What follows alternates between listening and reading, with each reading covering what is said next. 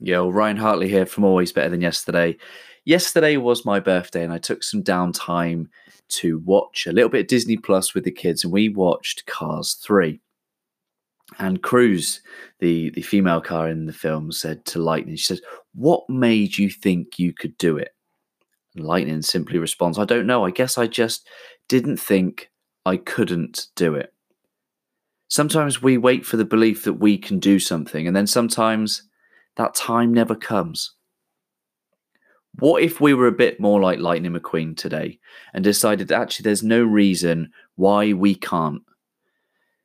To show up as a beginner, to show up, to practice, do whatever it takes to learn and continual showing up. That cycle isn't just cyclical, it's four dimensional because every time we go around that cycle of showing up, practicing, learning, and showing up, we level up. So don't be convinced that you need to believe that you can. Just simply adopt the view that there is no reason why you can't. Ka-chow.